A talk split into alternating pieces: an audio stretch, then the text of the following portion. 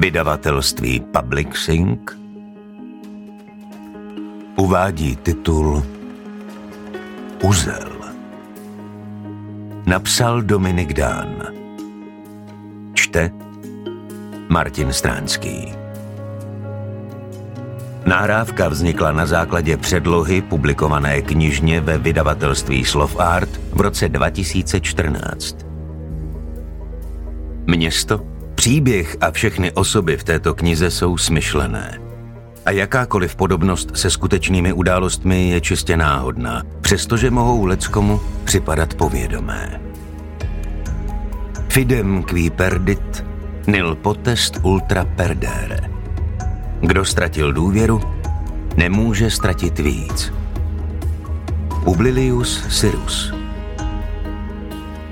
Věnováno Josefu Šmitovi na jeho věčnou památku.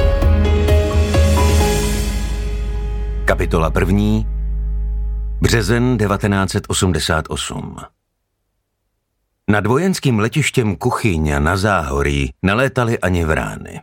Pršelo, blízkalo se a v celém letovém prostoru zuřila tlaková níže. Těžké dešťové mraky se usadily ve výšce pouhých 60 metrů a vše, co mělo křídla nebo aspoň kousek zdravého rozumu, se usadilo na zemi.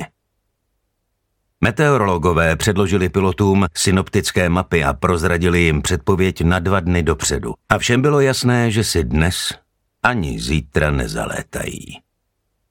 Všude kolem dokola se ženili čerti a lilo jako z konve. Činil se i vítr, který svištěl rychlostí 32 metrů za vteřinu a oblačnost dosáhla na stupnici 8 osmin. Ke všemu se během nejbližších 12 hodin mělo počasí ještě zhoršovat. Vítr měl zrychlit na vychřici a čekalo se i občasné sněžení, kroupy a dokonce i námraza. Letounům MiG-23 takové počasí nijak nevadilo. Mohli by létat i na severním pólu, ovšem na dnešek bylo naplánováno zvláštní cvičení, připravované už půl roku předem. Ale na to, co bylo jeho cílem, slétanost ve trojici a útok ve formaci na označený pozemní cíl, na to přece jen bylo zapotřebí lepších povětrnostních podmínek. Pro majora Žemlu to ovšem znamenalo, že se domů nedostane ani po třech dnech, které strávil na letišti, protože po něm zase budou chtít, aby doladil systém. Během posledního půl roku ho dolaďoval tolikrát a natolik precizně, že dokonalostí téměř svítil. Už ho měl až po krk a lezl mu na nervy, přestože byl jeho autorem a sklidil za něj nejednu pochvalu. Viktor Žemla studoval na elektrotechnické průmyslovce a dokončil ji výtečně s vyznamenáním. Ve třetím ročníku, když mu bylo sedmnáct, udělal na letišti ve Vajnorech zkoušky pro bezmotorové létání a získal pilotní průkaz na větroně dřív než řidičský průkaz na auto. Nevinný koníček se změnil ve vášeň a ta se s ním táhla po celý život. Letadla a létání.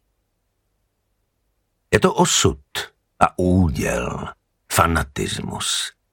Jinak se totiž to věčné odříkání mladých zanícených pilotů nedá nazvat.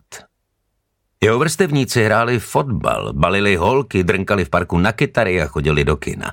Viktor vstával v sobotu v šest, aby už v sedm byl na letišti a mohl se na řídící věži zapsat do knihy létání a měl šanci, že se aspoň v deset hodin dostane do kokpitu. Jakmile si odlétal své, točil se až do večera kolem blaníků, janusů, nimbusů a dalších letounů, pucoval je a leštil. Když se večer vracíval domů, rozvalovali se jeho kámoši na lavičkách pod balkóny, měli už upito, lec kteří i upiglováno. Obvykle se zmohli jen na to, aby na něj povykovali. Tak co, pilote, jak bylo dneska, kam až vyletěl? A když byl nejvejš? To já jsem byl nejvejš půl devátý. Pojď sem, dej si jedno, nebo jednu. Sonja lítá jedna báseň, s ní vylítneš po druhý za sobotu, co ty na to? Tak to na něj pokřikovali, ale Viktor jen máchl rukou a pospíchal domů do postele, protože ráno chtěl opět létat a potřeboval být čerstvý. Jeho třídní učitelka se vůbec nedivila, když si podal přihlášku na vysokou školu do Košic.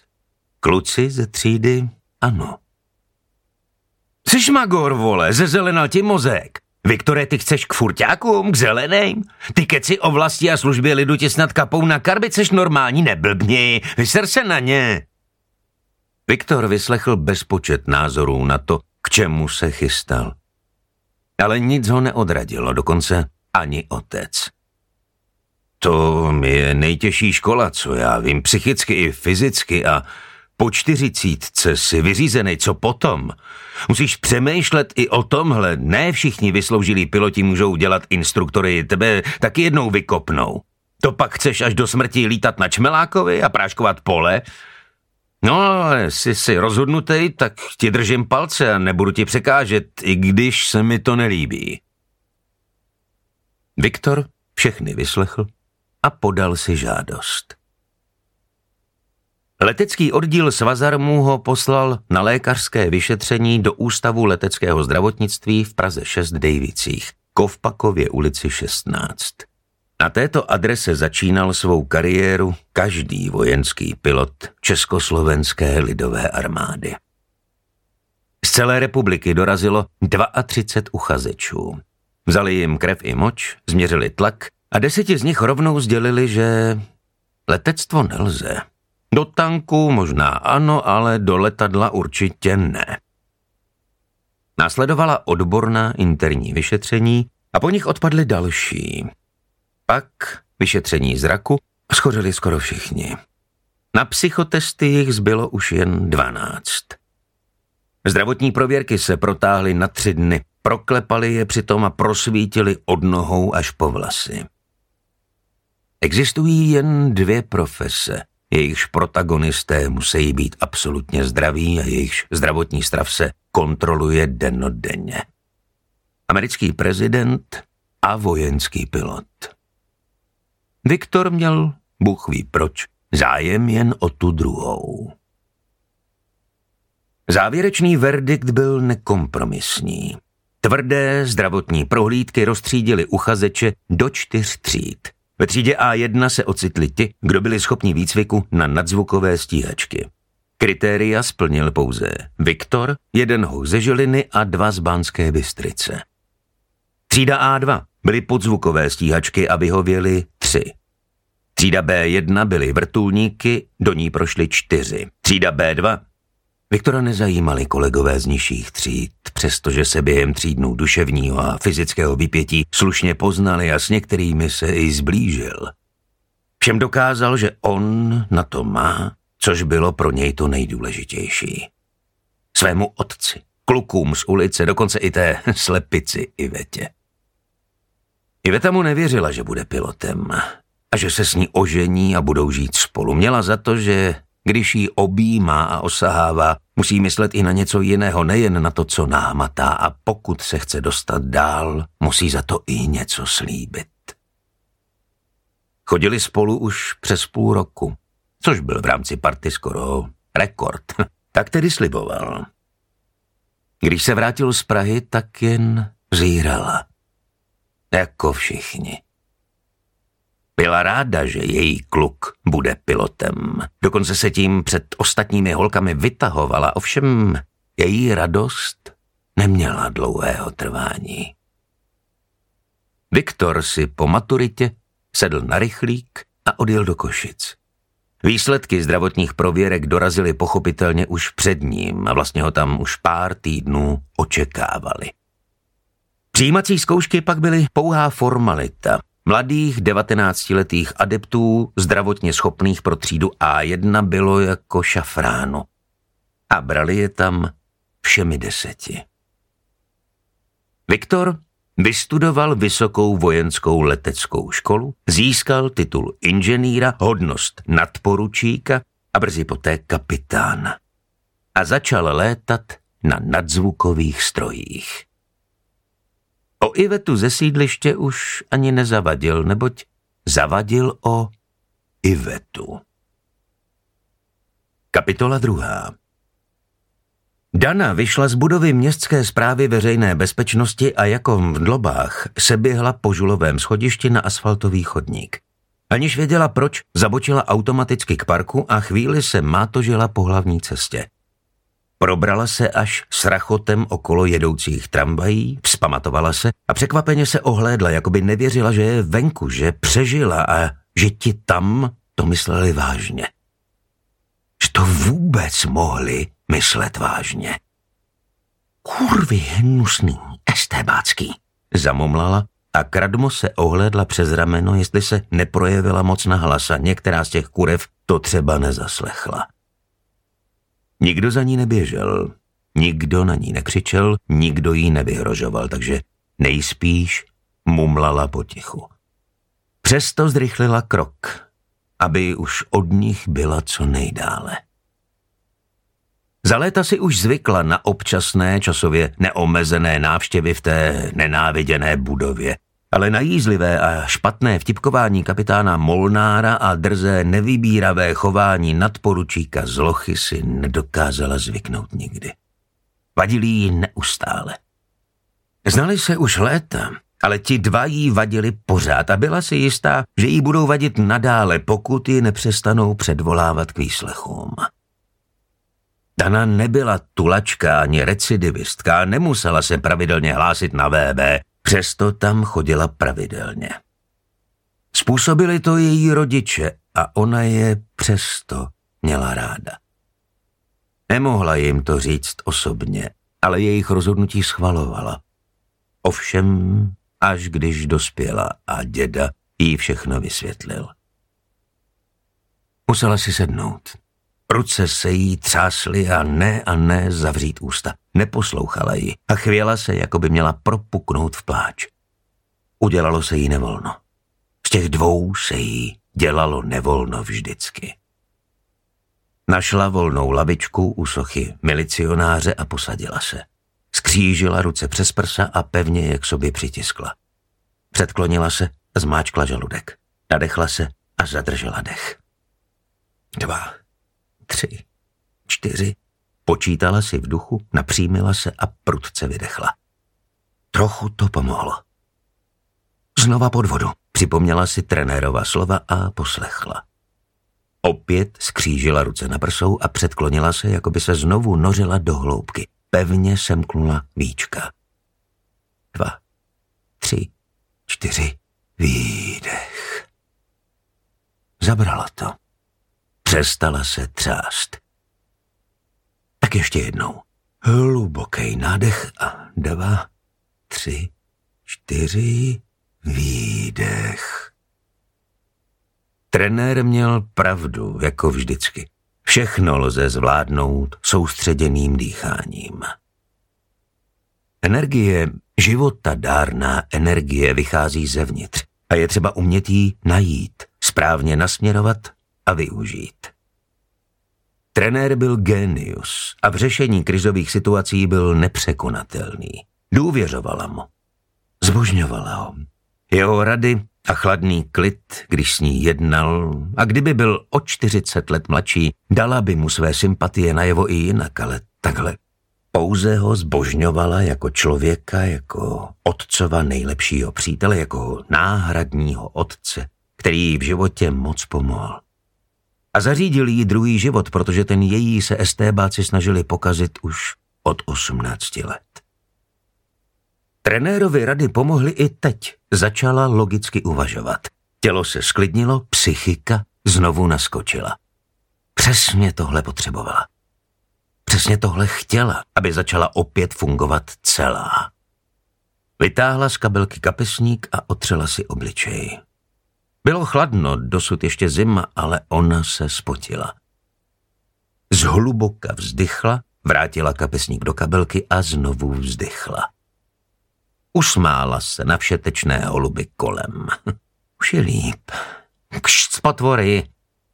Nelichotivé oslovení patřilo v tomto případě holubům, ale pokud by se prostým máchnutím ruky dali odehnat i ti druzí, neváhala by to zopakovat. Ti druzí se jejich rukou nebáli. Dvě estébácké svině jí dali dnes zahulit. Byli na ní dobře připravení. První otázka jí doslova vyrazila dech. Vytasil se s ní nadporučík zlocha, zrzavý slizoun, pihovatý všude, kam se dalo dohlédnout. Byla si jistá, že je kropenatý po celém těle, po celé odporně bílé kůži, jako všichni zrzaví estébáci.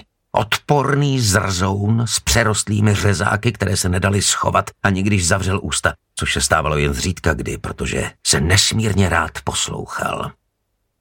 Soudružko Hauskrechtová, chtěla byste za dva týdny vidět svýho otce? Vycenil se na ní. Kapitán Molnár se opíral o skříň a ostražitě sledoval, jak zareaguje. Málem omdlela. Kapitola třetí Nemáš žváro, Milane? Neblbni, dneska slídí vyfouk, počkej na kotu a pak si prasknem. Máš nej vítr? Vítr? Na sobotu mám slíbenou vycházku a Věrka s tím počítá. Vyexpedovala už rodinu na chatu a my budem mít celý den kvartír jen pro sebe. Jo tak, no tak si to nechci posrat. Počkej na kotu a neštengruj. No jo, v pohodě, jsem nevěděl. Desátník Milan Vrábel si upravil samopal, poskočil, aby si uvolnil popruh na rameni a vykročil do tmy. Svobodník Stanislav Hříb neměl jinou možnost, než ho následovat, protože kamarád a parťák ve strážní službě rázně odmítl rauchpauzu.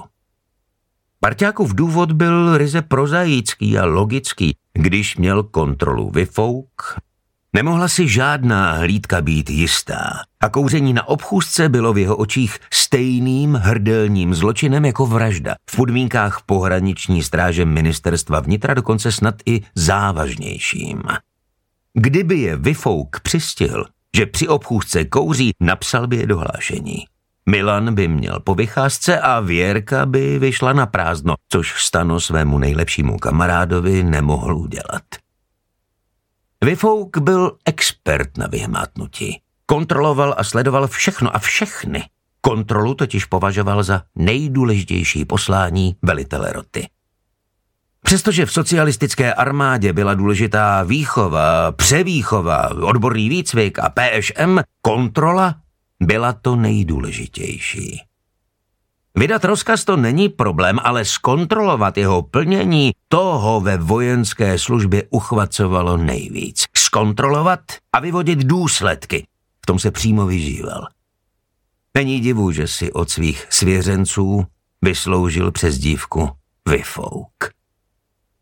Jeho specialitou byly noční kontroly hlídek v ostré službě přímo na hraniční čáře.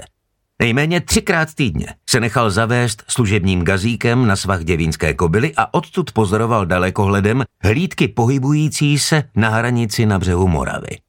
Jakmile postřehl žluté zažhnutí, okamžitě psal hlášení do knihy událostí na rotě a hlídka pak měla průser až u velitele praporu. Většinou to končilo třemi dny v base a nešťastníci měli nejméně tříměsíčního zaracha vycházek. To byl příliš krutý trest a něco takového nemohl Stano svému nejlepšímu kamarádovi udělat jen proto, že měl chuť na cigaretu. Odplivl do trávy a o krok dále utrhl jedno stéblo a vstrčil si ho mezi zuby. Škubl vodítkem a vykročil za velitelem hlídky. Knoz Dingo vpřed, stopa, hledej, zabalil Stano. Dvojčlená hlídka a pes vyrazili a pustili se do práce. Pracovali pro socialistickou společnost a to tak, že šli podél státní hranice s imperialistickým Rakouskem a střežili bezpečnost spících a nic netušících socialistických dělníků, rolníků a části inteligence, jež byla ochotná spát a na všechno kašlat. Ti ostatní, kteří nespali, střežila státní bezpečnost, ale o té neměli hoši na hranici ani ponětí. Co si tušili, ale prý to byly jen řeči. Prý se u nich na rotě občas objevili maníci ve tmavých baloňácích a pod příkrovem tmy, co si tajně řešili s veliteli, ale to byly nejspíš jen řeči. chvástavé řeči starých mazáků, co s oblibou házeli machra a rádi se vytahovali před bažanty, že se přes jejich úsek legálně převádí, že to na stráži viděli na vlastní oči. Nikdo z bažantů tomu nevěřil. A byli si jisti, že je to pouhé chvástání, aby se mazáci dělali zajímavějšími. Dvojčlená hlídka vrábel hříb vykročila do tmy. Byla to jejich denodenní práce. Chodili, šlapali, pracovali a hlídali. Vlčák Dingo byl v sedmém nebi, páteční noční obchůzky zbožňoval. Vojáci byli naštvaní, protože si dokázali představit páteční večer zcela jinak. Jenže teď byli na vojně a podobné radovánky si museli na nějakou dobu odpustit. Mohli si je částečně vynahradit o vycházkách, ale ty si museli tvrdě zasloužit. Proto Milan odmítl cigaretu a proto Stano jeho argument přijal. Vyhlídka na vycházku a požitky s ní spojené byly jasně mnohem víc než nějaký neuvážený šluk během obchůzky.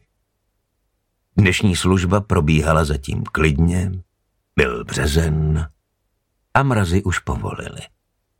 Už se netřásli zimou, ani jim nezamrzela voda ve feldflešce. Těžké kožichy vyměnili za jarní kabáty. Chodník byl rozmrzlý, blátivý a voněl čerstvou zeminou. Příroda v Nivě Moravy se probouzela a na vrbách a olších už vykukovaly jénědy.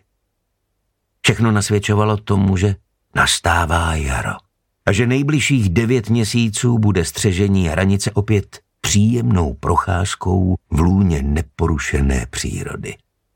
Nebýt těch ostnatých drátů připadaly by si jako v kroužku mladých přírodovědců. Bacha! Milan přidržel ostnatý drát a Stano se psem pod ním podlezli. Dobře věděli, kde a věděli i kdy a jak. Nevždy to bylo tak jednoduché.